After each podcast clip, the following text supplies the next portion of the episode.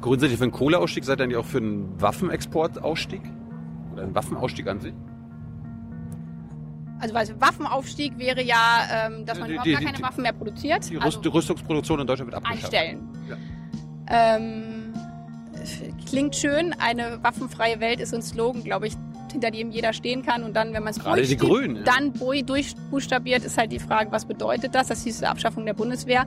Das wollen wir nicht. Also deswegen kann ich nicht sagen, unsere Gesellschaft ist nur noch eine Ellenbogengesellschaft, weil unsere Gesellschaft ist so vielfältig und bunt. Und oftmals ist das Wirkliche, das, was unsere Gesellschaft ausmacht, nicht hier in Berlin-Mitte, nicht in den großen Schlagzeilen, sondern vor Ort im Miteinander. Und das verlieren wir viel zu deutlich aus unseren Augen, glaube ich. Bist du eine Antikapitalistin? Sie wissen denn jetzt nicht wirklich? Bist du zufrieden mit unserem Kapitalismus? Nee. So, eine neue Folge Junge Naiv. Wo sind wir? An der Spree. Direkt beim Bundestag. Warum sind wir hier? Weil du gesagt hast, ich soll hierher kommen. Also bin ich gekommen. Bist du vielleicht Mitglied des Bundestags? Das bin ich auch, ja. Heute ist Sitzungswoche des Bundestages und in meiner kleinen Pause bin ich mal rausgekommen. Wer bist du überhaupt? Ich bin Annalena Baerbock. Parteivorsitzende der Grünen, Bundestagsabgeordnete, Mutter zweier Kinder, leidenschaftliche Trampolinspringerin. Immer noch? Immer noch, ja, das ist da komme ich runter, ja. Runter vom Stress und rauf in den Himmel. Liebe Hörer, hier sind Thilo und Tyler. Jung und Naiv gibt es ja nur durch eure Unterstützung. Hier gibt es keine Werbung, höchstens für uns selbst. Aber wie ihr uns unterstützen könnt oder sogar Produzenten werdet, erfahrt ihr in der Podcast-Beschreibung. Zum Beispiel per PayPal oder Überweisung. Und jetzt geht's weiter. Du hast im Garten ein Trampolin stehen, wo du dann nach dem Feierabend hinkommst. Genau, ich habe ein großes Gartentrampolin und eins, was auch ein bisschen besser federt. Und das steht direkt unter einem riesengroßen Baum. Und manchmal springe ich, meistens lege ich mich einfach aufs Trampolin, gucke in den blauen Himmel unter den Blättern und denke, das Leben ist doch eigentlich schön. Apropos Leben, man erfährt gar nicht so viel, wenn man mal online guckt, was du so in deinem Leben bisher so gemacht hast. Du hast studiert und so weiter, aber was hast du denn in deiner Jugend gemacht? Wolltest du irgendwie, das wahrscheinlich Abi gemacht, natürlich, weil du studiert hast. Wolltest du nach dem Abi jetzt das werden, was du jetzt bist? Also war schon immer das Lebensziel, grüne Vorsitzende, Bundestagsabgeordnete?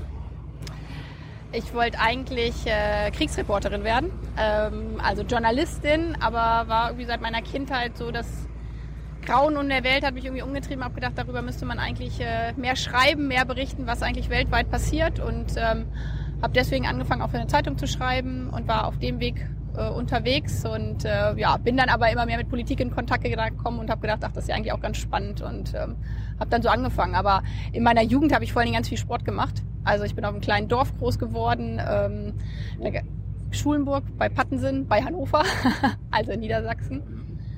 Und ja, war wie viele Kinder damals in den 80ern beim Mutter-Kind-Turnen. Und da meinte die Turnlehrerin zu meiner Mutter, die sollte mal zum Kunstturnen gehen, aber das war zu weit weg, da bin ich allein nicht hingekommen. Und im Nachbarverein gab es einen Trampolinverein. Und da habe ich angefangen mit Trampolin und habe das dann richtig leistungssportmäßig wirklich den Großteil meiner Jugend auf dem Trampolin verbracht und in den Turnhallen dieser Republik. Und nebenbei noch ein bisschen Fußball gespielt, weil das beim Trampolin muss man immer so ganz konzentriert gespannt sein und beim Fußball kann man sich voll ausgeben, auspowern.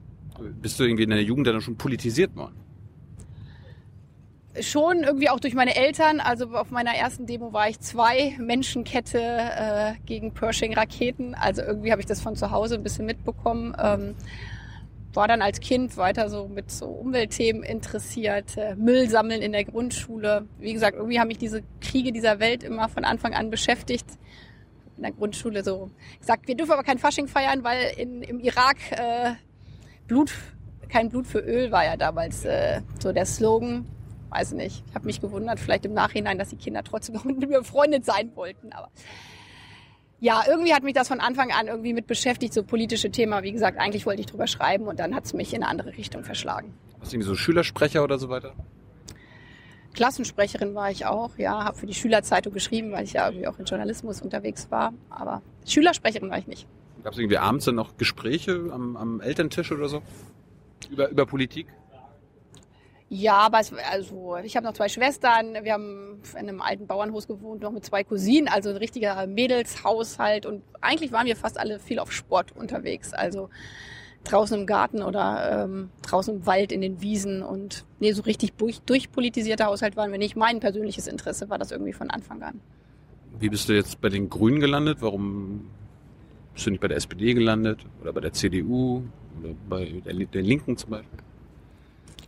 Also weil, wie gesagt, so die Themen irgendwie Krieg und Frieden und bei uns im Dorf war auch eine Flüchtlingsunterkunft in den 90ern, direkt gegenüber von der Bushaltestelle, wo ich immer morgens zur Schule gefahren bin, war halt die Unterkunft und da gab es dann irgendwann einen Molotow-Cocktail-Anschlag und das hat mich irgendwie echt damals tief getroffen und habe da irgendwie mehr über den Kosovo-Krieg angefangen zu recherchieren und so als, weiß nicht, wie alt ich da war, 13 oder so. Und da schon festgestellt, dass eigentlich die Grünen diejenigen sind, die auf die Fragen, was ist eigentlich mit den Menschen in der Welt, Flüchtlingspolitik, aber auch Umweltpolitik, bei Greenpeace war ich schon als Kind Mitglied. Das waren halt meine Themen und ich fand das spannend, aber bin halt, bei uns gab es auch keine grüne Jugend oder sowas im Dorf. Also ich habe das meine Frage gewesen. Nee, also damals habe ich das halt als interessierte Jugendliche irgendwie, hatte eine politische Meinung, habe mich irgendwie auf Demos eingebracht bei Schülerprotesten oder halt... ja, als das bei uns mit dem Flüchtlingsheim war, aktiv geworden. Aber bin dann halt erstmal studiert, ins Ausland gegangen, habe im Ausland gelebt, habe für eine Zeitung geschrieben, erstmal was anderes gemacht. Ja. Was hast du studiert? Politik und als Nebenfach Jura und habe dann aber so festgestellt, eigentlich dieses deutsche Jura, das ist nicht das, was ich wollte, sondern mehr in Richtung europäische Politik, Völkerrecht und bin dann aus Hamburg weggegangen, habe in Hamburg eigentlich studiert, nach London, weil man da auch als Nicht-Juristin, in Deutschland ist das ja mit Rechtswissenschaften alles sehr streng geteilt, weiter noch einen Master machen konnte in Public International Law, also auf Deutsch Völkerrecht und habe das dann da gemacht und das war richtig, richtig gut, weil das war an der Uni ganz viele Leute aus den unterschiedlichsten Winkeln dieser Welt und mit denen gemeinsam mal darüber zu diskutieren, was bedeutet eigentlich Frieden, was bedeutet eigentlich Sicherheitspolitik, die UN-Charta zum Beispiel, das wichtigste Gremium international, dass mal von jemandem, der Russisch spricht oder Arabisch spricht, Englisch, diese Nuancen in der Sprache festzustellen, dass selbst bei diesen wichtigsten Grundlagen für Krieg und Frieden in der Welt kleine Wortunterschiede sind. Ja, das fand ich total spannend. Das war eine super Zeit in London. Wann war das so? Das war 2004. Bin ich hingegangen, 2003, 2004 und dann 2005. Und da waren auch zum Beispiel die Anschläge in London damals. Das war was, wo ich dann irgendwie zum ersten Mal auch mit dem Thema Terrorismus so mit in Kontakt gekommen bin. Und total... ja, überrascht war, wie die Menschen in London damit umgegangen sind, weil ich habe da währenddessen an einem Institut auch gearbeitet, kam da morgens an, dachte, warum ist hier eigentlich keiner? Und plötzlich strömten Leute rein, weil direkt nebenan einer der Busse in die Luft geflogen ist, also blutüberströmt und dann ist alles zusammengebrochen, Handyverbindung, wir mussten da stundenlang festsitzen, wusste gar nicht, was passiert und irgendwann durften alle wieder raus und ich bin zurück zu meinem Wohnheim, also meinem Studentenwohnheim. Da fuhr halt nichts mehr, stundenlang durch die Stadt gelaufen und es war eine total krasse Stimmung, weil alles war ganz ruhig und friedlich. Es fuhr kein Bus, kein Auto, gar nichts fuhr, also ganz ruhig. Und ja, ich habe gedacht, wie kann das eigentlich sein? Warum verfallen die hier nicht in Hysterie oder so? Und waren halt etliche, die gesagt haben, naja, wegen Nordirland und Irland-Konflikt und den... Anschlägen sind die das halt irgendwie schon so ein bisschen gewohnt gewesen. Aber für mich als jemand aus Deutschland, der das halt vorher noch nie erlebt hatte, war das sehr prägend. Aber jetzt, wenn wir jetzt in die jetzige Zeit zurückspringen, einfach dieser Umgang damals damit, ja, dass das furchtbar ist, das Leid und trotzdem die Stadt nicht in Panik und Hysterie verfällt, das ja, hat mich, glaube ich, ein bisschen mitgeprägt. Ja. Das war aber die Zeit des Irakkriegs, die Briten sind ja auch da mitgegangen. Da hast du dann wahrscheinlich schnell festgestellt, Völkerrechtsbruch. Genau, das war ja sozusagen davor noch, also das war ja dann, ja, aber das war zum Beispiel auch Thema bei uns an der Uni, weil einer derjenigen, der Berater damals von Tony Blair im Irakkrieg war einer der Professoren, bei dem ich dann halt Studentin war. Und das fand ich spannend, die Systeme sind ja auch sehr unterschiedlich, also in Deutschland auch Forschung und Lehre, dass da so Praktika an Unis stärker mit unterrichten. Und es waren ja heftigste Diskussionen in unserem Jurastudium da. Hast du auch festgestellt, dass der Kosovo-Krieg, für den die Grünen ja auch gesorgt haben, also wo wir mitgemacht haben, auch völkerrechtswidrig war? Ja, da waren Aspekte drin, die nicht mit dem Völkerrecht vereinbart waren. Und aber genau der Kosovo-Krieg damals sozusagen mit den 90er Jahren ist was mich damals auch umgetrieben hat und heute noch, diese Grenze zwischen dessen, was muss man tun, auch aus der historischen Verantwortung heraus, nämlich die Lehre, dass ein Völkermord niemals mehr passieren darf. Das ist ja auch eine der Grundlagen des Völkerrechts, also die Völkermordkonvention. Alle Staaten der Welt sind verpflichtet, jemals wieder zu verhindern, dass es zu Völkermord kommt. Und das war ja genau der Punkt, auch mit Blick auf den Kosovo und die Frage, was ist eigentlich die Pflicht da? Kann man militärisch reingehen oder kann man militärisch eben nicht reingehen? Und diese Gratwanderung, diese Herausforderung hat ja die Grüne Partei damals, ich war da noch nicht Mitglied, heftigst umgetrieben und ist aber, glaube ich, auch eine Lehre für uns, so schwer wie das damals auch für Grüne war, weil viele haben die Partei verlassen, ja.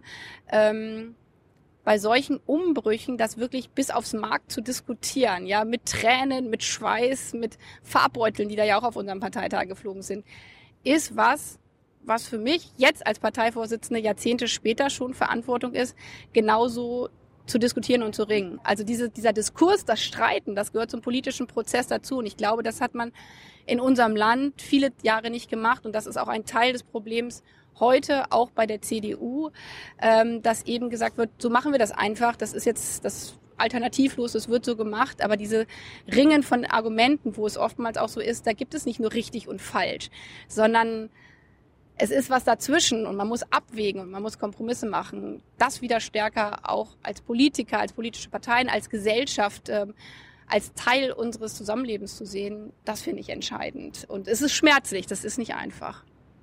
Bereuen das die Grünen heutzutage, dass man damals mitgemacht hat? Nein, also bereuen, was heißt bereuen? Also, sondern aus den Fehlern, aus Sachen, die nicht gut gelaufen sind oder die auch falsch waren. Also, es ist ja nicht nur der Kosovo-Krieg an sich gewesen, sondern die Entscheidung, geht man da rein oder nicht.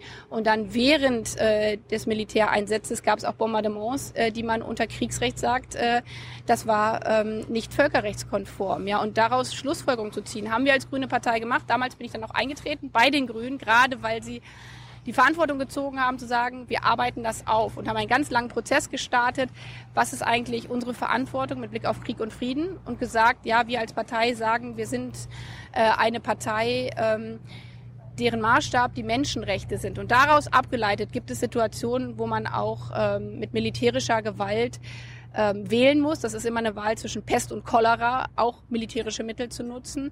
Aber, und das ist die Lehre für uns gewesen aus dem Kosovo-Krieg, auch aus Afghanistan zu sagen, man muss sagen, was ist schlimmer, ein Nichthandeln oder ein Handeln? Was ist schlimmer für die Menschen vor Ort? Und im Zweifel ist beides nicht gut, sondern beides eine schlechte Entscheidung und dann abzuwägen und auch zu sagen, wie kommt man wieder raus? Und das war für uns zum Beispiel auch so ein Punkt, warum wir gesagt haben, jetzt mit Blick auf Syrien, man findet da keine militärischen Antworten drauf. Und 7 Jahre danach stellt man sich jetzt auch die Frage, war das richtig? Jetzt sind Hunderttausende von Menschen gestorben, Millionen auf der Flucht. Hätte man damals eine Luftbrücke machen müssen. Man hat sich dagegen entschieden, wir auch als Grüne, weil wir gesagt haben, das wird wahrscheinlich nur ein Konfliktverschärfer sein. Aber deswegen habe ich es nicht so mit diesen einfachen Antworten. Alles immer nur richtig und dann ist es auch so. Sondern immer wieder zu reflektieren, ist, glaube ich, das Entscheidende. Warst du auch bei den Jamaika-Verhandlungen dabei? Da wurde wahrscheinlich auch thematisiert, wie es da mit dem sogenannten Anti-ISIS-Einsatz weitergeht, der ja völkerrechtswidrig ist, wo es kein UNO-Mandat für gibt, wo die Grünen ja auch dagegen gestimmt haben. Wie habt ihr dort verhandelt? Habt ihr denn gesagt, wir können da nicht mitmachen? Also bei den Jamaika-Verhandlungen waren genau diese Fragen waren die entscheidenden. Also auch die Frage Auslandseinsätze, was kann man da machen? Und das waren für uns die härtesten, weil da auch von der Union signalisiert wurde, also bei Klimapolitik, da sehen wir ein, da geben wir euch was. Ja. Bei den außenpolitischen Themen war es knallhart. Und das war nicht bis zum Ende ausdiskutiert. Das war ja sowieso so, also jetzt zu sagen, Jamaika hätte ja irgendwie klappen können. Wir haben das nicht bis zum Ende final gemacht. Und da haben wir immer gesagt, Auslandseinsätze sind sowieso Gewissensentscheidungen.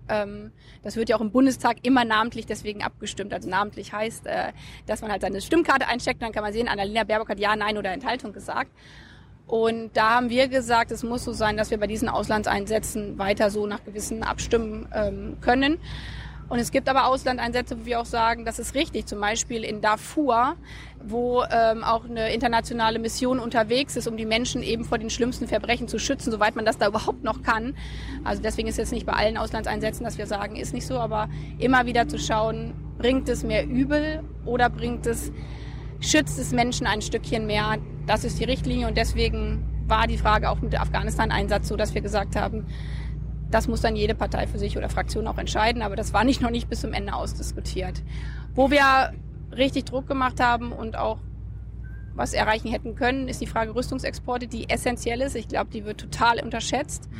Weil wenn wir jetzt auch mit dem Blick auf den Krieg im Jemen, der ja hier überhaupt nicht in den Schlagzeilen ist, weil von da keine Flüchtlinge kommen, so heftig muss man das, glaube ich, mal sagen, Kinder tagtäglich verhungern, weil es keine Hilfsgüter gibt, wo jeder gegen jeden kämpft, wo aber nach wie vor Rüstungsexporte auch von uns mit Blick auf Saudi-Arabien in diese Region mit reingehen. Das, was ist, ja, wo wir eigentlich wirklich eine Änderung bräuchten. Und für die haben wir heftigst gekämpft und gestritten, hätten da auch einen Durchbruch gesehen. Aber gut, das ist jetzt alles vergossene Milch, deswegen muss man da jetzt auch nicht so sinnieren. Hätte, Fahrradkette.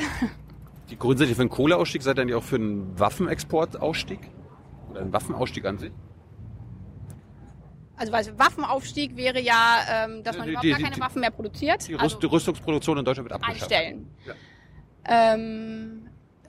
Klingt schön, eine waffenfreie Welt ist ein Slogan, glaube ich, hinter dem jeder stehen kann. Und dann, wenn man es durchbuchstabiert, ist halt die Frage, was bedeutet das? Das hieß die Abschaffung der Bundeswehr.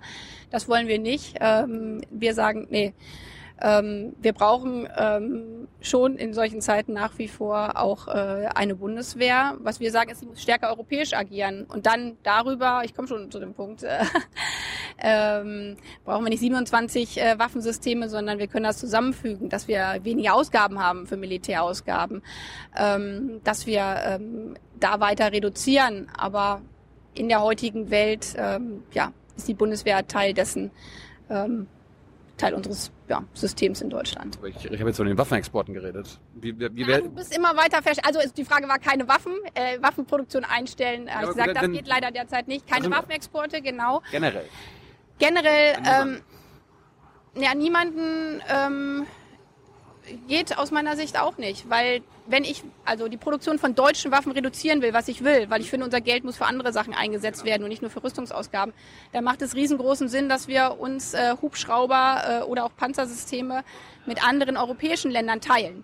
Und wenn ich das mit denen teile, muss ich schon mal sozusagen zu unseren europäischen Partnern eben austauschen und Waffen hin und her liefern. Das heißt, wenn jetzt die Frage wäre, keine Waffenexporte, die europäischen Partner macht es sehr viel Sinn, dass wir uns das teilen und zum Beispiel als die baltischen Länder der EU beigetreten sind, man klar gesagt hat, wisst ihr was, ihr braucht gar keine Luftwaffe, ihr seid jetzt in der Europäischen Union und die sind dann auch NATO-Mitglied geworden und die haben jetzt heutzutage auch keine Luftwaffe. Und das halte ich sinnvoll, das so zu bündeln und zu minimieren, wie es geht und natürlich trotzdem auch noch für die Sicherheit Europas mitzusorgen. Gut, dann keine Waffenexporte außerhalb Europas. Keine Waffenexporte. Nicht in den arabischen Raum, nicht in den Nahen Osten. Also für uns ist klar, keine Waffenexporte in Krisengebiete, keine Waffenexporte an Länder, die Menschenrechte mit Füßen treten. Außerhalb Europas wäre jetzt wieder, wir sind ja in der NATO, auch da teilen wir uns Rüstungsgüter zum Beispiel mit den Amerikanern. Ansonsten müssten wir das alles selber europäisch anschaffen und wahnsinnig viel Geld da reinstecken. Aber das ist alles nicht in Stein gemeißelt, weil man sieht ja, wie schnell sich die Welt dreht, Und ich habe auch sehr deutlich jetzt in den letzten Monaten gemacht, angesichts dessen, wie die NATO angelegt ist, wenn da Akteure drin sind, wie zum Beispiel die Türkei, die in Afrin jetzt mit deutschen Panzern, die wir ihm mal geliefert haben, das muss man auch klar und deutlich so sagen, nach Syrien einrollt und in Afrin, wie gesagt, Menschen vertreibt und Völkerrechtsbruch begeht. Und das ist ein NATO-Partner, dann kann man natürlich nicht schweigen, sondern muss das massiv kritisieren und auch fragen, was bedeutet das eigentlich für die NATO und diesen Bündnisfall. Und das immer wieder auch zu hinterfragen, zu sagen, was bedeutet das jetzt zu solchen Zeiten, das ist Aufgabe von Politik. Also Waffenexporte an Staaten, die Völkerrecht brechen, die Saudis, Israel. Genau, sagen wir Nein zu. Israel. Sagen wir auch, in Krisenregionen soll man keine U-Boote liefern, die dann umgerüstet werden können. Bist du denn eine Pazifistin? Ich wünschte mir, ich könnte eine sein, aber in unserer heutigen Zeit bin ich das so nicht, weil, wie gesagt, meine Lehre aus dem Zweiten Weltkrieg, meine Lehre aus dem Völkermord an den Juden ist auch, das, was wir am Völkerrecht haben, nämlich eine Konvention zum Schutz vor Völkermord, eine Konvention dessen, dass Menschen auch geschützt werden müssen. Und das ist leider in der Welt, wie sie heute ist, manchmal auch mit Waffengewalt notwendig, wie zum Beispiel im in Darfur, wo es eine Mission auch von den Vereinten Nationen gibt, in Sudan, um schlimmere Morde an Kindern, Frauen und Männern zu verhindern. Ich wünschte mir, ich könnte es sein. Aber die Lehre des Zweiten Weltkriegs war ja auch nie wieder Krieg. Genau. Nie wieder Krieg, nie wieder Faschismus und auch nie wieder Völkermord. Aber jeder kann andere Lehren ziehen. Das ist ja nicht die absolute Lehre für jeden, sondern in diesem schwierigen Abwägungsprozess ist es für mich so, dass das letzte Mittel, und das ist halt der Punkt, ja, dass viel zu oft gesagt wird, jetzt geht man einfach mal militärisch los, ohne vorher diplomatische Mittel oder auch andere Fragen ausgelotet zu haben. Und vor allen Dingen, das finde ich total wichtig, ist ja nicht so, Krieg ist ganz viel auch natürlich durch Diktatoren, durch Machthaber, die ihr Volk unterdrücken oder gegen andere Länder Krieg führen. Aber wir haben ganz viele andere Kriegsursachen, zum Beispiel massive Armut oder jetzt auch die Klimakrise. Ja, etliche der Flüchtlinge, die jetzt auf der Flucht sind, sind das vor allen Dingen auch, weil sie dort, wo sie leben, nicht mehr leben können. Weil zum Beispiel der Tschadsee, der hatte mal die Größe Brandenburgs, komme ich ja her, ein riesengroßes Bundesland, und hat jetzt die Größe des Saarlandes, ein kleines Bundesland. Was bedeutet das vor Ort für die Menschen? Das bedeutet, diejenigen, die da Fischer waren, sie können nicht mehr Fischer sein. Es gibt riesengroßen Streit um die Zugangsrechte. Und es ist kein Zufall, dass zum Beispiel die Terrormiliz Boko Haram sich genau in der Region gebildet hat und dann zu den Menschen in die Dörfer gegangen ist und hat gesagt, ihr wart mal Fischer, könnt nicht mehr leben, aber wir nehmen eure Jungs, die können mit uns dann in den Krieg ziehen. Und dann kommt das eine zum anderen, und das heißt, die Klimakrise ist auch ein Konfliktverschärfer. Und das heißt, wenn wir über Friedenspolitik reden, wenn wir über Sicherheitspolitik reden, dann müssen wir auch darüber reden, dass wir diese Klimakrise irgendwie in den Griff bekommen, dass wir auch sowas wie unser Hähnchenfleisch nicht nach Afrika exportieren, dass die Kleinbauern dann zugrunde gehen. Fängst an zu lächeln, da kommt wahrscheinlich gleich wieder, das sind ja die grünen allgemeinen Überschriften, aber das ist halt essentiell. Ich sitze hier leider so unbequem, ich muss mir einmal mein Bein so. Dass wir genau über solche Fragen reden, und manche sagen, Mensch, das erzählt ihr schon seit 30 Jahren, aber das Problem ist halt, seit 30 Jahren wurde auch nicht das getan, was getan werden muss, nämlich wirklich für eine nachhaltige Welt in dem Sinne zu arbeiten, dass wir in Europa nicht nur den Profit aus anderen Ländern ziehen, sondern eben auch faire Chancen überall haben. Ich meine, die EU ist ja für dich auch ein Friedensprojekt. Heißt das dann europäische Armee? Das hat sich ja vorhin auch schon danach angehört, also weg von der NATO. Wir machen ja gerade so einen Grundsatzprogrammprozess als Partei, also mit Robert, der ist ein neuer Parteivorsitzender neben mir, und der ganze Bundesvorstand, schreiben wir gerade unser Grundsatzprogramm neu und fragen halt in Zeiten des 21. Jahrhunderts, was sind da für neue Herausforderungen gekommen, wo müssen wir auch andere Antworten geben, wie zum Beispiel bei unserem alten Grundsatzprogramm, ist jetzt fast 20 Jahre alt, kommt das Thema Internet einmal vor, so das... Ja, da müssen wir mal ran, und da diskutieren wir auch genau diese Fragen, was bedeutet halt eigentlich Sicherheit in einer globalisierten Welt, und was wir eben angetextet hatten, die Frage NATO, Rolle der EU, wenn die Europäische Union immer stärker auch in sicherheitspolitischen Punkten aktiv ist, wenn wir in der NATO jetzt mit Trump einen Präsidenten haben, wo man überhaupt nicht weiß, ob ein Wort noch gilt, ob Verträge noch gelten, oder auch die Türkei. Ja, deswegen diskutieren wir auch die Rolle, was bedeutet eigentlich die Zukunft der NATO mit Blick auch auf die Europäische Union. Wie sieht es denn bei dir aus? Kannst du mit der NATO noch leben, oder sollten wir da raus, oder quasi ohne die USA das machen? Also man muss sich die Frage stellen, wie können wir gemeinsam in Zukunft auch in der NATO zusammenarbeiten? Und da gibt es einen Artikel, die Beistandspflicht, ja. Und für mich ist es schwierig, dass die automatisch einfach so weiter funktioniert, wenn Länder mit drin sind, die eben sich absolut von den Grundwerten verabschieden und Völkerrechtsbruch begehen. Und man kann jetzt aber auch nicht einfach sagen, heute auf morgen gehen wir aus der NATO raus. Ich habe ja gerade das Beispiel gebracht mit den baltischen Staaten. Ja, also wir haben ja auch eine Verantwortung mit für andere Länder, denen man gesagt hat, hier, ihr braucht keine eigene Armee, sondern ihr seid ja jetzt ja Mitglied der NATO und der Europäischen Union. Die sagen, was ist das denn für ein Versprechen? Und ich glaube, das Wichtigste auch bei internationaler Zusammenarbeit ist, dass man auch gerade gegenüber kleineren Staaten sich an Recht, an Völkerrecht, an Verträge eben hält. Und das Schlimmste, was gerade passiert, ist halt, dass eben das Völkerrecht, Multilateralismus klingt so sperrig, aber das heißt eigentlich die Zusammenarbeit unter den Völkern, oder wie Che Guevara sagte, ja, Solidarität ist die Zärtlichkeit unter den Völkern. Das ist eigentlich das, was diese Erde irgendwie friedlich hält, und daran muss man weiter arbeiten. Jetzt brauche ich noch was zu trinken. Wie habt ihr denn, ich stelle schon mal die Frage nebenbei, wie habt ihr denn reagiert? Trump hat, glaube ich, vor ein paar Tagen ins Spiel gebracht, dass die US-Truppen aus Deutschland abziehen? Sind die Grünen dafür?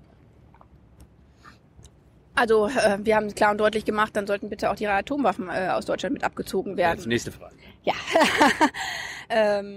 Ja, also das für uns ist der Punkt zu sagen, ohnehin, dass die Atomwaffen längst aus Europa hätten abgezogen werden müssen.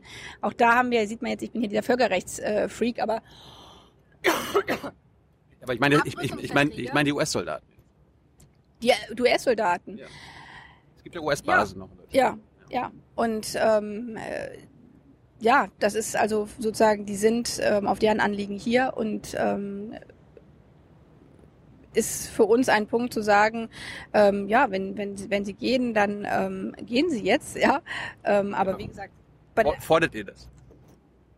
Auch das ist ja ein Teil der ganzen NATO-Fragen, ist ein Teil dessen, dass sie hier noch Stützpunkte haben aus der Geschichte heraus. Wir haben bisher nicht gefordert, jetzt sollen bitte alle US-Soldaten das Land verlassen, ja. Aber wie gesagt, für mich sind da entscheidend die Atomwaffen. Gut, du hast gerade erzählt, Brandenburg lebst jetzt. Wie kommt es, dass du aus Hannover ins schöne Brandenburg gegangen bist? Vom Westen in den Osten? Ja, bin noch ein paar Umwege. Ich glaube, also in meiner Generation ist ja bei vielen so, dass sie an einem Ort geboren, dann woanders aufgewachsen, studiert oder auch wer nicht studiert hat, eine Ausbildung an anderen Orten gemacht hat. Ja, und dann bin ich nach Brandenburg gekommen, weil ich ein Praktikum da auch gemacht hatte und dann habe ich meinen Mann da noch kennengelernt und dann bin ich erstmal hängen geblieben in Berlin und dann kam eins zum anderen und jetzt lebe ich seit langem mit meiner Familie im schönen Potsdam und ja. Du hast ja auch jahrelang Landespolitik gemacht, du warst irgendwie Landesvorsitzender der Grünen und so weiter, du kennst wahrscheinlich die Situation der Menschen in Brandenburg ganz gut. Wie ist denn die Situation? Die Situation ist wie... an vielen Orten unseres Landes. Also Brandenburg ist erstmal ein wunderschönes Land mit ganz, ganz viel Seen und Weite und Fläche, wo man sehr schön Urlaub machen kann, auch wenn man mal seine Ruhe haben will. Der Vor- oder Nachteil ist, nicht an allen Orten hat man Internet. Und das ist sozusagen eins unserer großen Probleme sowieso in unserem Land, dass wir im 21. Jahrhundert leben und an manchen Orten noch nicht mehr Internet haben. Und dann wundert man sich nicht nur, dass die jungen Menschen da weggehen, sondern auch noch, dass da keine Ärzte hinkommen wollen. Das hängt schon auch ein bisschen miteinander zusammen und es gibt man so ein bisschen die politische Situation, da wird die AfD ja auch stark. Wie erklärst du dir, dass diese Rechtspopulisten auch stark in Brandenburg sind, wo du herkommst? Weil zum einen, also wir haben ganz unterschiedliche Phänomene und ich bin halt überhaupt nichts davon zu sagen, jetzt guck mal hin, da im Osten sind sie besonders stark und das hat wohl ist ein Problem im Osten. Weil wenn man sich das genauer anguckt, dann ist es vor allen Dingen so, dass die Wahlergebnisse der AfD stark sind in strukturschwachen ländlichen Regionen und in Ostdeutschland gibt es nur ein paar mehr davon. Und wenn man in andere Bundesländer geht, ist es dort sehr ähnlich. Und eins, und deswegen für mich gibt es da nicht nur einen Grund, sondern viele, aber einer der Gründe ist schon, wenn man hinschaut und sagt, ach ja, die Menschen sagen, sie fühlen sich abgehängt, die sollen sich mal nicht so haben. Und dann mal guckt in manchen Orten, da fühlt man sich nicht abgehängt, da ist man abgehängt. Da fährt kein Bus, da fährt keine Bahn, da hat ein Jugendclub geschlossen, jetzt hat auch noch ein Einkaufsladen zugemacht. Die Hebamme ist irgendwie 70 Kilometer weiter weg. Das heißt, es gibt schon so auf Spaß gemacht die Tipps, wie mache ich eigentlich eine Autogeburt. So, das klingt alles erstmal naja, aber das ist ein Problem, wenn die Menschen das Gefühl haben, man gehört nicht mit dazu. Und ich bin auch, wie gesagt, auf dem Dorf groß geworden, da gab es zumindest noch einen Bus, aber das ist schon ein Punkt zu sagen, bin ich eigentlich Teil dessen, was um mich herum passiert. Und das ist einer der Punkte, wo wir richtig, richtig ran müssen. Als Politik, als Gesellschaft uns zu fragen, wie schaffen wir gleichwertige Lebensverhältnisse in Gesamtdeutschland.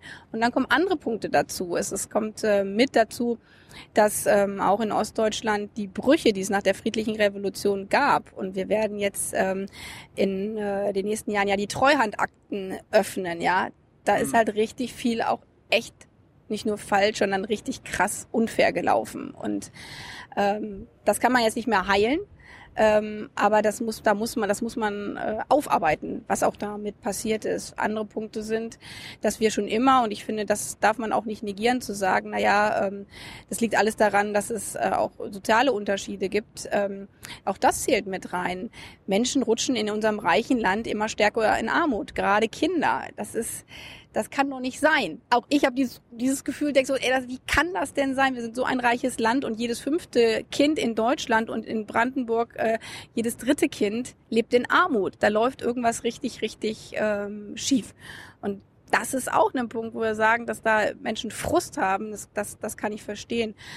Für mich bedeutet das überhaupt nicht, dass ich deswegen sage und deswegen gönne ich nichts, beziehungsweise sage sogar, andere Menschen müssen es hier raus, denen es noch dreckiger geht, die vor Krieg und Terror und Gewalt führen. Aber bei manchen führt das dazu. Und dann haben wir aber auch, das wüssten wir auch schon in den letzten Jahrzehnten, bei allen Umfragen auch in der Gesellschaft eine Einstellung von Menschen, die sagen, andere mit anderer Herkunft, mit anderer Hautfarbe haben eben nicht die gleichen Rechte. Und das muss man klar auch benennen. Rassismus muss man klar benennen und da auch stark auftreten als Gesellschaft und als politische Akteure. Und dass es wichtig ist, auch dort Farbe zu bekennen, das habe ich in der Vergangenheit erlebt, das erlebe ich aber immer wieder, auch gerade nicht nur in Ostdeutschland, in Niedersachsen war das bei mir genauso. Als ich Fußball gespielt habe, damals war das ja noch ein bisschen anders, konnte man es äußerlich oftmals auch noch sehen, irgendwie mit Springerstiefeln und Glatzen zwar in den Fußballverein und haben angefangen irgendwie plötzlich die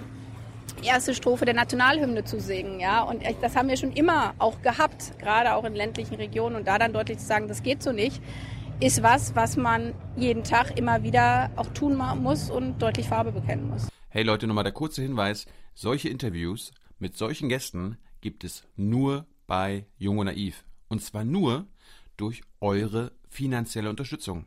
Anders geht es hier nicht. Das geht per Überweisung oder PayPal. Sucht's euch aus. Danke schon mal vorab. Und jetzt geht's weiter. Aber warum sind die abgehängt? Warum rutschen da so viele in die Armut? Haben die Grünen auch eine Rolle gespielt? In ihrer Regierungszeit zum Beispiel? Habt ihr da eine Mitverantwortung? Also alle gesellschaftlichen und politischen Akteure vor allen Dingen tragen natürlich eine Verantwortung, wie die Lage in unserem Land ist. Und deswegen bin ich ja auch in der Politik. Wenn ich sage, alles wäre gut, dann brauche ich ja nicht in die Politik zu gehen, weil dann hieß es ja, ich will nichts verändern, sondern ich will richtig viel verändern. Und zwar zum einen, verändern heißt nicht nur, alles muss anders werden, sondern zum einen auch zu sagen, wir müssen Sachen erhalten, die wichtig sind für Gesellschaft. Und erhalten bedeutet für mich zum Beispiel, Sportvereine so auszufinanzieren, dass sie im ländlichen Raum erhalten bleiben. Und ja, es wurde was falsch gemacht. Auch wenn Bahnhöfe geschlossen werden, dann heißt es offensichtlich, dass man in der Verkehrspolitik was falsch gemacht hat. Und wir Grünen haben das jetzt schon ein bisschen her, seitdem wir im Bund regiert haben, mehr als 15 Jahre her. Aber klar haben wir auch, es spielt jetzt ja wahrscheinlich auch ein bisschen auf Hartz IV an, ja, also haben wir damals Kompromisse mitgemacht, wo man heute sagt, das war nicht gut. Die wurden im Bundesrat dann, das war ja nicht nur Rot-Grün, sondern im Bundesrat auch von der CDU noch mit reingeführt, diese ganzen Sanktionsfragen. Und da haben wir gesagt, was wir gesehen haben in den letzten Jahren, das läuft in die falsche Richtung. Und fordern deswegen jetzt zum Beispiel zu sagen, man muss bei den Sanktionen, das kann nicht so einfach sein, dass Geld gekürzt wird, sondern das müssen wir ändern. Und uns trotzdem die Herausforderung stellen, und wie bringen wir junge Menschen in Arbeit? Also ich bin auch kein Fan zu sagen, ach, zahlen wir einfach mal Geld aus, sondern die Aufgabe vom Staat ist es vor allen Dingen auch, Menschen zu ermöglichen, am Leben teilzuhaben. Und das bedeutet, von eine gute Ausbildung zu haben und auch mit in den Beruf reinzukommen. Und auch das ist so ein Punkt, gerade in ländlichen Regionen, die Schulabbrecherquote. Jeder 10. in Brandenburg beendet die Schule, ohne einen Schulabschluss zu haben. So, da läuft was schief. Und das ist unsere Aufgabe, das anzugehen, auch im Bildungssystem. Wie? Viel mehr Geld für Schulen und schon für Kitas. Ist immer eine Frage des Geldes. Geld ist aber so. Wenn ich Kitas habe, wo wir einen Betreuungsschlüssel haben, irgendwie, wo sich eine Erzieherin um 6 unter 3-Jährige kümmert, und ich denke schon immer, krass, mit meiner 2-Jährigen klarzukommen, dann ist das was, wo man sagt, was sind das für Prioritäten? Warum setzen wir das Geld so ein, dass man eben in Kitas nicht einen Betreuungsschlüssel hat, wie es eigentlich gut wäre, wo die Erzieherin irgendwie nicht nur die Windel wechselt, sondern auch Zeit hat, sich um Kinder richtig zu kümmern. Und ja, deswegen geht es um Geld. Es geht um eine Verteilung der Bundesgelder im Haushalt. Wofür wollen wir unsere Steuergelder einsetzen? Und da geht viel zu wenig in den Bildungsbereich, aber eben auch in das, was vor Ort stattfindet, was ich eben gesagt habe, in die Frage von Bus und Bahn, auch in die Frage ländliche Versorgung mit Ärzten. Auch die Polizei zum Beispiel wurde auch jahrelang dran gespart. Hat man jetzt in vielen Bundesländern gesagt, steuern wir um und das ist der richtige Weg. Und auf der anderen Seite muss man natürlich fragen, wo kommt das Geld her? Fällt ja nicht vom Himmel. Das ist klar. Deswegen, wir haben vorhin über Rüstungsaufgaben gesprochen. Gibt es für uns Bereiche, wo wir sagen, da könnte man weniger Geld für aufgeben. Aber es ist auch die Frage von Umverteilung. Deswegen, auch wenn es uns bei Wahlen nicht immer nur gut getan haben, muss man auch über Steuerpolitik reden. Also natürlich darüber reden, wo kommen die Einnahmen her und wie gibt man das Geld am Ende aus. Das heißt Vermögensteuer, Erbschaftssteuer, sowas? Genau, also bei der Erbschaftssteuer ist es total ungerecht, wenn zum Beispiel auch die Frage von Immobilien, ja, also das meiste Kapital erleben wir jetzt ja immer mehr. Wir sind ja hier in Berlin-Mitte, wo eigentlich Geld richtig krass angelegt wird in Immobilien. Und wir besteuern halt massiv den Faktor Arbeit. Also wenn man arbeitet, dann zahlt man ordentlich Steuern. Wenn man erstmal Vermögen hat, auch gerade Immobilien hat, fließt das nicht entsprechend in die Sozialversicherungsabgaben mit ein, also Krankenkasse, Rentenkasse oder auch die Besteuerung ist eine andere. Und da ist aus unserer Sicht sind zahlreiche Stellschrauben, wo man für mehr Gerechtigkeit in diesem Land sorgen kann. Wie würdest du denn unsere Gesellschaft an sich beschreiben? Du lebst ja jetzt auch schon, wie ich, über 30 Jahre in dieser Gesellschaft. 37 Jahre, genau. Ist das so die Gesellschaft, in die du quasi in den 90ern gekommen bist? Wie würdest du die kurz und bündig beschreiben? Die Gesellschaft ist vielfältig und bunt und weil ganz unterschiedliche Menschen in unserem Land leben und das finde ich total gut. Das finde ich was irgendwie ein Miteinander ausmacht, wenn alle so aussehen würden wie du oder ich oder wäre doch langweilig. Und auf der anderen Seite, ja, ist es halt so, dass eben von einigen auch in Frage gestellt wird, ob man das so will. Ja, also ich meine, man muss ja nicht drum herum reden, was wir derzeit tagesaktuell diskutieren. Ist, ob wir hier überhaupt mehr Menschen aus anderen Ländern haben können. Wir diskutieren darüber, ob Frauenrechte oder Rechte von Schwulen und Lesben eigentlich so wichtig sind. Und ich hätte mir das niemals vorstellen können. Ja, ich habe auch im Deutschen Bundestag, so als ich damit eingezogen bin, ich war zweite Legislatur, dass es der Anteil von Frauen im Bundestag immer weiter wächst. Nee, ist nicht so. Ja, geht jetzt wieder zurück und wir rangieren da weltweit, also im unteren Drittel von Frauen im Bundestag und als ich in die Welt reingekommen bin, habe ich gedacht, wir sind eins der Länder, was gerade bei den Themen richtig vorangeht. Aber das ist, glaube ich, auch das, was wir alle gerade in den heutigen Tagen, wo wir so einen krassen Rechtsrutsch auch haben, mitnehmen müssen. Weder Demokratie, noch Menschenrechte, noch Rechtsstaatlichkeit, noch dieses normaler Menschenverstand, was man eigentlich so denkt, ist eine Selbstverständlichkeit. Sondern das muss immer wieder auch erkämpft und erstritten werden. Und ich meine, ich glaube, jeder von uns hat bei den Wahlen in den USA mit Blick auf Trump oder auch beim Brexit irgendeinen Wetteinsatz heftigst verloren, weil man gedacht hat, nee, das kann jetzt nicht sein, dass in Großbritannien jetzt wirklich aus der EU austreten will. Und da sieht man, auch vor Europa muss man immer wieder streiten und deutlich machen, was ist das eigentlich für was wir kämpfen. Und das ist verloren gegangen. Auch unter dieser Bundesregierung, auch unter dieser Bundeskanzlerin nicht zu erklären, warum man Dinge eigentlich tut und mit Leidenschaft und Werbe sich auch mal in den Wind zu stellen und zu sagen, so dafür stehe ich und dafür kämpfe ich und streite ich und auch mal eins dann im Zweifel ja auf die Nase zu bekommen. Ich meinte eher so, sind wir so eine Umarmungsgesellschaft oder eine Ellbogengesellschaft? Sind wir eine Konsumgesellschaft oder keine Konsumgesellschaft? Sind wir eine Gesellschaft von Individualisten oder von Kollektiven? Also ich halte echt überhaupt nichts davon, weder Menschen in Schubladen zu packen, noch Gesellschaften. Also für mich ist... Sind wir keine Ellbogengesellschaft? Nein. Ich würde nicht sagen, jeder Deutsche ist ein Ellbogenmensch. Aber natürlich gibt es Tendenzen in unserem Land, ja, und dass also es zugenommen hat, dass viel stärker drauf geschaut wird, irgendwie so ein bisschen auch das habe ich nicht so gedacht, so hier mein Kleingarten und was drumherum passiert, interessiert mich eigentlich nicht so richtig. Das hat zugenommen und das finde ich, ja, ich bin verwundert darüber. Man fragt sich auch, woher das kommt oder auch, dass man nicht so genau hinschaut. Das sind so ganz kleine Dinge, ja, irgendwie war letztens erst wieder auf einer Demo, da läuft ein heulendes Kind lang und man merkt eigentlich schon von 30 Metern Entfernung, das hat offensichtlich seine Eltern verloren, ja, und alle gehen dran vorbei und es so und dann so spricht man es an und guckt, irgendwie kriegt man schon die Mutter wiedergefunden, ja, und so kleine Dinge des Alltags, ja, da sieht man, dass es vielleicht bei uns ein bisschen stärker dazu gekommen ist, dass man nicht so genau hinschaut, was passiert eigentlich rechts und links. Aber wie gesagt, das heißt für mich überhaupt nicht, alle sind so. Wir haben auf der anderen Seite, gerade wo wir ländlichen Raum nehmen, ich habe in den letzten Jahren in Brandenburg sehr viele Orte besucht, wo halt nicht so viele hinkommen, wo aber zum Beispiel auch zum Teil Flüchtlinge untergebracht waren und dann immer gesagt wurde, ja und da gibt es jetzt ganz große Probleme, und habe da irgendwie Situationen miterlebt, wo ich nur da saß und mir sind die Tränen gekommen. Zum Beispiel eine ältere Frau, war so ein kleiner Kreis von Leuten, die sich in der Flüchtlingshilfe engagieren, und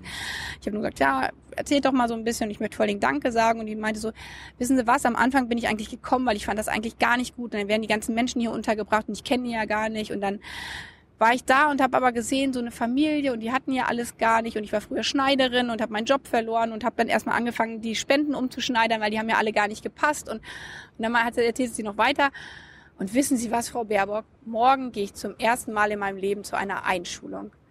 Und also solche Momente, ja, und sie sagt dann, ja, und irgendwie hat mir Gott nochmal eine Familie geschenkt. Ich hatte nie Kinder und Familie. Und jetzt habe ich meine syrische Flüchtlingsfamilie mit einem kleinen Baby und einer, die morgen in die Schule kommt. Und also deswegen kann ich nicht sagen, unsere Gesellschaft ist nur noch eine Ellenbogengesellschaft, weil unsere Gesellschaft ist so vielfältig und bunt, und oftmals ist das Wirkliche, das, was unsere Gesellschaft ausmacht, nicht hier in Berlin-Mitte, nicht in den großen Schlagzeilen, sondern vor Ort im Miteinander, und das verlieren wir viel zu deutlich aus unseren Augen, glaube ich. Bist du eine Antikapitalistin? Pazifistin jetzt nicht wirklich? Oder bist du zufrieden mit unserem Kapitalismus? Nee. Bin ich nicht, sondern also wir müssen ganz klar sagen, dass es nicht nur ungerecht im Land zugeht, sondern auch in der Gesellschaft zugeht, und dass wir nicht nur Globalisierung bändigen müssen, sondern dass wir auch dem Kapitalismus Grenzen setzen müssen, und das ist eigentlich ja die Antwort, ist eine soziale Marktwirtschaft zu sagen, soziale Kriterien, den Markt so zu gestalten, dass er dem Gemeinwohl dient. Das ist Sinn und Zweck auch von Politik und von Gesellschaft, jedenfalls wie ich sie verstehe. Andere sehen das komplett anders, und da hat man dem Kapital immer mehr freien Lauf gelassen, und man sieht das bei der ganzen Finanzmarktkrise. Man sieht es droht jetzt aus meiner Sicht auch mit Blick auf die Digitalisierung. Es sind auch diese großen Umbrüche, wo erstmal gesagt wird, oh, Politik hält sich da Haus und lässt man dem lauffreien Dinge. Das kann nicht gut gehen, und die Finanzmarktkrise war eins der Probleme, weil man den Finanzmarkt nicht vernünftig reguliert hat und weil eben große Banken einfach machen konnten, was sie wollten, und das nach wie vor nicht in den Griff bekommen hat, und dass sich das nicht in anderen Bereichen fortsetzt, dafür trete ich persönlich auch ein. Deswegen mache ich Politik, und da braucht man insbesondere auch eine starke Regulierung. Bei der Digitalisierung ist es so, wenn Amazon und Google, große Konzerne, irgendwie keine Steuern zahlen müssen, aber der Buchladen um die Ecke, so dann sagt nicht nur jeder auf der Straße, ist doch total ungerecht, was soll das eigentlich, ja, diese Globalisierung, sondern ich finde das auch total daneben. Und das ist aber kein Selbstläufer, das finde ich immer das Gefährliche, deswegen zu sagen, dann Grenzen zu, und wir wollen also Globalisierung haltet ja die Welt, wir wollen damit nichts mehr zu tun haben, nein. Dafür muss man Gesetze machen, und das ist Aufgabe von Politik, das so zu begrenzen, dass sich nicht eben der Stärkste am meisten rausnehmen kann, sondern dass es fair und gerecht verteilt ist. Gesetze machen heißt auch zum Beispiel, ihr wollt ja den Kohleausstieg, dass wir aus der Kohle rausgehen. Am besten wollt ihr ja ab 2030. Nun weißt du in Brandenburg selbst, dass dort viele Menschen in der Lausitz noch im Kohlegewerbe arbeiten. Ich meine, du hast mit denen ja auch schon zu tun. Wie erklärst du denen eigentlich, was sie denn danach machen sollen? Das ist ja ein gut bezahltes Berufsfeld. Ja, das sind Industriearbeitsplätze, und gerade in der Lausitz gibt es davon nicht so viele, aber die Erzählung, das ist das Einzige, was es da gibt, stimmt halt auch nicht, ja, sondern das ist mit dem Kohlekonzern Leag ein großer Arbeitgeber, der viele beschäftigt hat. Da gibt es auch andere Industriearbeitsplätze, BASF zum Beispiel ist auch da in der Nähe, aber davon mal unabhängig ist es halt so, ja, da greift man massiv in den Markt ein, ja. Also, und deswegen sagen auch manche, das geht so nicht. Der Markt muss einen freien Lauf haben, und es muss sich schon irgendwie entwickeln. Aber wir haben einen Klimavertrag unterzeichnet, wenn man, was wir eingangs hatten, ja irgendwie in den Griff bekommen will, diese Klimakrise, die weltweit zu Verwüstung führt, aber auch in Brandenburg, überall hier, eine Trockenheit ohne Ende derzeit haben. Auch das ist klimatisch mit bedingt. Da müssen wir dagegen was tun. Was heißt, wir haben uns entschieden, 195 Staaten haben sich entschieden, dagegen was zu tun. Und das bedeutet raus aus den Fossilen, Öl, Kohle und Gas. So, und wenn man das durchbuchstabiert, bedeutet das halt, dass wir in Deutschland raus müssen aus der Braunkohle. Und der Markt würde das nicht selber machen. Die Konzerne würden natürlich sagen, wir wollen so lange Kohlekraftwerke haben, solange wir damit Geld verdienen. Und das beißt sich aber mit den Klimaschutzzielen. Und deswegen sagen wir, für uns muss man deswegen gesetzgeberisch einsteigen und Kohlekraftwerke abschalten. Und dann hat man natürlich die Diskussion vor Ort, warum macht ihr das bei uns? Ja, warum ist es mein Arbeitsplatz? Warum macht ihr das nicht bei jemandem anders? In der Automobilindustrie zum Beispiel oder so? Ist eine gute Frage. Ist eine gute Frage, ja. Und die Antwort ist, weil eben die Verbrennung von Kohle mit am meisten CO2 überhaupt erzeugt. Und wenn wir CO2 reduzieren wollen, dann müssen wir halt an die Quellen ran, die CO2 erzeugen. Und das ist insbesondere die Kohle. Und das Gute in dem Bereich Energie ist halt, anders als in der Landwirtschaft oder bei den Autos, oder bei den Stahlkonzernen, dass wir da schon Alternativen haben. Wir wissen ja, wir können Strom anders erzeugen. Und wenn wir Strom anders erzeugen können, sagen wir halt, dann können wir jetzt auch Kohlekraftwerke abschalten. Und für die Beschäftigten muss man genau hinschauen und sagen, da müssen wir die unterstützen. Und da, es wird jetzt ein bisschen differenziert, aber das, so ist es halt. Ja. Gerade in der Lausitz ist es so, dass da früher mal fast 100.000 Menschen gearbeitet haben. Jetzt arbeiten direkt beschäftigt in der Lausitz, also das Brandenburg und Sachsen zusammen, noch knapp 8.000 Beschäftigte. Ohnehin gehen von denen in den nächsten 15 Jahren fast 2 Drittel in Rente. Also die gehen schon runter auf 3.000 Beschäftigte. Und das sind natürlich vor allem junge Menschen. Das sind Menschen, die in den letzten Jahren angefangen haben. Und da jetzt gemeinsam mit den Unternehmen, mit der Region im Gespräch zu sein, wie können wir den Konzern so umbauen, dass er am Ende vielleicht in Speicher reingeht und die Menschen gehalten werden können. Die Tagebau, das sind ja tiefe, riesengroße Löcher mitten in der Erde. Manche sollen jetzt Seen, aus den Seen entstehen, geflutet werden. Andere müssen so saniert werden, dass nicht alles abrutscht. Auch da werden Menschen noch ganz, ganz lange mit beschäftigt sein, um eben das zu tun. Aber das ist jetzt wieder nicht so, dass man die eine Lösung hat für alle, sondern man muss sich die Beschäftigten, wie die im Einsatz sind, unterschiedlich anschauen. Und natürlich sind da welche, die sagen, aber ich finde das falsch. Und das, auch das gehört zu einer Demokratie dazu, zu sagen, ja, ich kann das verstehen, dass jemand, der da direkt beschäftigt ist und gesagt hat, ich habe ganz bewusst hier angefangen, ich finde das falsch. Und deswegen sind wir so intensiv mit den Gewerkschaften da auch im Gespräch. Wir sind noch nicht einer Meinung, ja, da wird ja heftig drüber gestritten und gerungen. Aber ich bin zutiefst davon überzeugt, dass man Klimaschutz und auch die Frage von Beschäftigten in der Region zusammenbringen kann. Autoindustrie, das hast du gerade auch angesprochen. Seid ihr eigentlich für den Dieselausstieg? Also ich habe ja gerade das mit dem Klimaabkommen schon mal gesagt. Wir müssen aus allen fossilen Brennstoffen raus und das bedeutet auch Öl. Und das bedeutet auch, dass wir aus den fossilen Verbrennungsmotoren raus müssen, weil sie eben auch CO2-Emissionen haben. Und deswegen haben wir als Grüne, manchmal wird uns auch vorgeworfen, ja, dann macht da jetzt 2030 alles raus. Das rechnen wir natürlich vorher schon durch, ja, uns zu überlegen, wie viel CO2 kann man einsparen, wie schafft man es, dann auch andere Technologien auf den Markt zu bringen. Wir haben die Elektroautomobilität, das wäre eine Alternative. Wir sagen ja nicht, alle dürfen nicht mehr Auto fahren. Aber was wir auch sagen ist, wir brauchen eigentlich eine Mobilitätswende. So, wenn wir Bus und Bahn bis ins Dorf, was ich eben gesagt habe, ausbauen, dann sind die Menschen da auch nicht aufs Auto so stark angewiesen, wie sie es jetzt sind. Weil 1:1 die Autos zu ersetzen, wird aus meiner Sicht auch nicht die Lösung sein, zumal wir leben das ja hier in Berlin. Staus, Lärm, Verkehrstote, das ist ja auch so ein Punkt. Fast täglich sterben hier irgendwie Kinder auf den Straßen. Ja, das wird einfach so dahingenommen. Deswegen eigentlich hat auch diese Wende im Verkehrsbereich eine absolute Chance, darüber zu diskutieren, wie wollen wir eigentlich unser Stadtleben miteinander gestalten. Ist es so sinnvoll, dass hier alles voller Autos auf den Straßen steht? Oder wären Städte nicht eigentlich viel schöner zum Leben, wenn wir es anders gestalten können? Hoffst du auf die selbstfahrenden Autos? Denn das würde ja wahrscheinlich dazu führen, dass wir weniger Autos in der Stadt haben.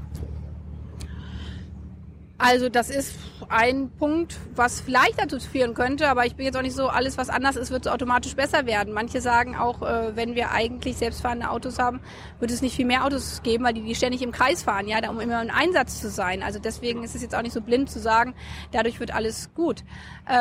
Ich glaube, es könnten Hilfen sein.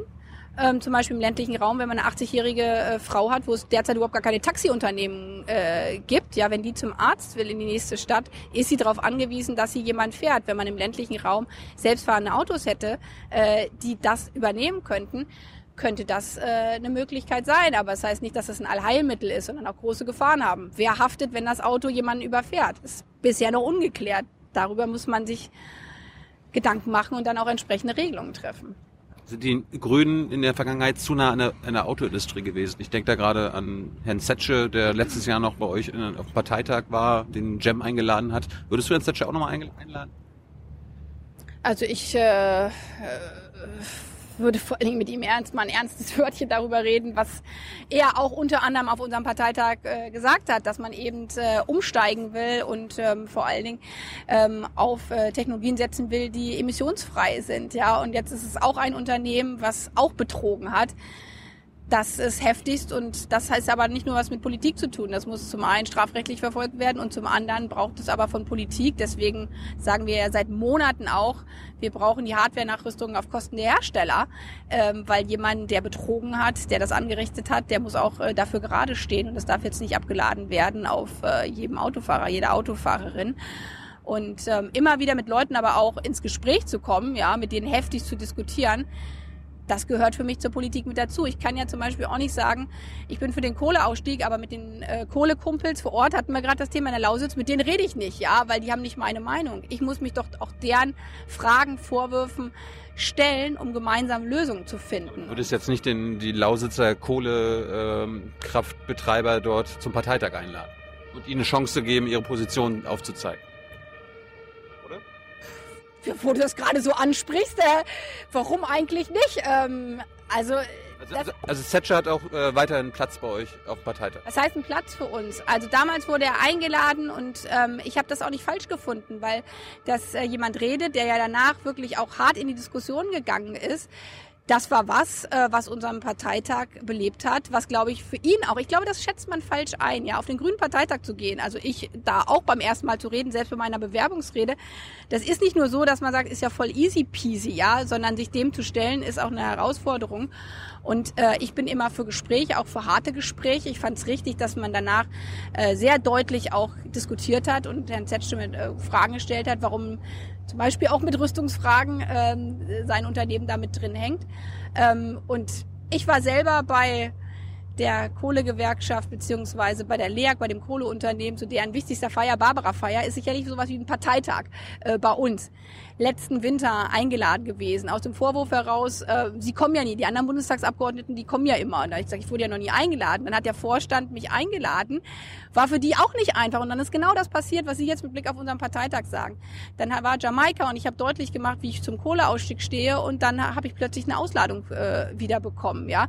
Und die Ausladung war ja nicht, weil man mich so toll findet und man nicht die Nähe mit mir suchen wollte, sondern weil man offensichtlich Sorge hatte, dass ich da hinkomme. Und deswegen, glaube ich, ist es eine Fehleinschätzung zu sagen, wenn man mit Leuten in Dialog tritt, dann ist es, man kuschelt automatisch mit denen, sondern manchmal ist es sozusagen der größere Widerspruch oder Streit, wenn man da ist und sich den Punkten stellt. Und ich bin immer für eine heftige Diskussion und leidenschaftlich kämpfen und streiten.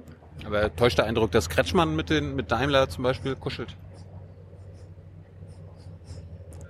Keine Ahnung. Natürlich agiert er als Ministerpräsident anders als ich als Parteivorsitzende. Ist auch Grüner. Wir sind bei den Grünen auch nicht immer einer Meinung. Ja, und ich sage klar und deutlich, wir brauchen Hardware-Nachrüstung auf Kosten der Konzerne. Und ich spreche für mich, für unsere Grünen, wie unsere Positionen sind. Und bei den Grünen machen unterschiedliche Leute Politik. Und Winfried Kretschmann ist Ministerpräsident von Baden-Württemberg und hat da natürlich auch eine Rolle, mit den Automobilkonzernen im Gespräch zu sein. Hat aber auch sehr deutlich jetzt gesagt, wie persönlich er auch enttäuscht ist, weil er ja gesagt hat, ich gehe mit euch in den Dialog. Ich will, dass ihr euch verändert.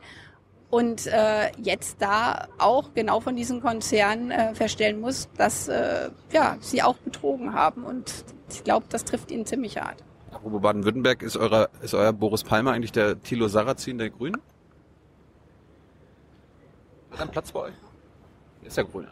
Er ist Grüner, er ist Mitglied unserer Partei und er ist Oberbürgermeister in Tübingen, wo die Menschen ihn gewählt haben und wo derzeit die Tübinger Grünen aber auch gesagt haben, mit den Äußerungen, die er in der Flüchtlingspolitik macht, das hat mit grüner Politik nicht mehr so viel zu tun. Und sagst du auch. Ich verstehe das nicht. Ich verstehe auch nicht, wie man sich so äußern kann über Menschen, ja, und dann zu sagen, das wäre aber eigentlich anders gemeint. Nein, das verstehe ich nicht. Und das habe ich ihm auch persönlich so gesagt. Und auch das hat man in der Partei, dass da Menschen sind, die bei manchen Themen andere Meinung haben. Jetzt hat er gerade deutlich in anderen Themenfeldern mit ganzen Busverbindungen Politik gemacht, die absolut grüne Politik ist. Aber das heißt nicht, dass ich da nicht kritisiere, wenn ich es falsch finde. Aber ja, er ist bei uns Oberbürgermeister von Tübingen. Wie viele Minuten haben wir da noch? 5 Minuten? Eine Frage habe ich da noch. Hey Leute, kurz dahin was von mir. Jung und naiv gibt es nur durch eure Unterstützung. Wir sind nicht kommerziell, wir machen keine Werbung, wir sind hier nicht staatlich gefördert, wir bekommen keine Förderprogramme von irgendwem. Es gibt uns nur wegen euch.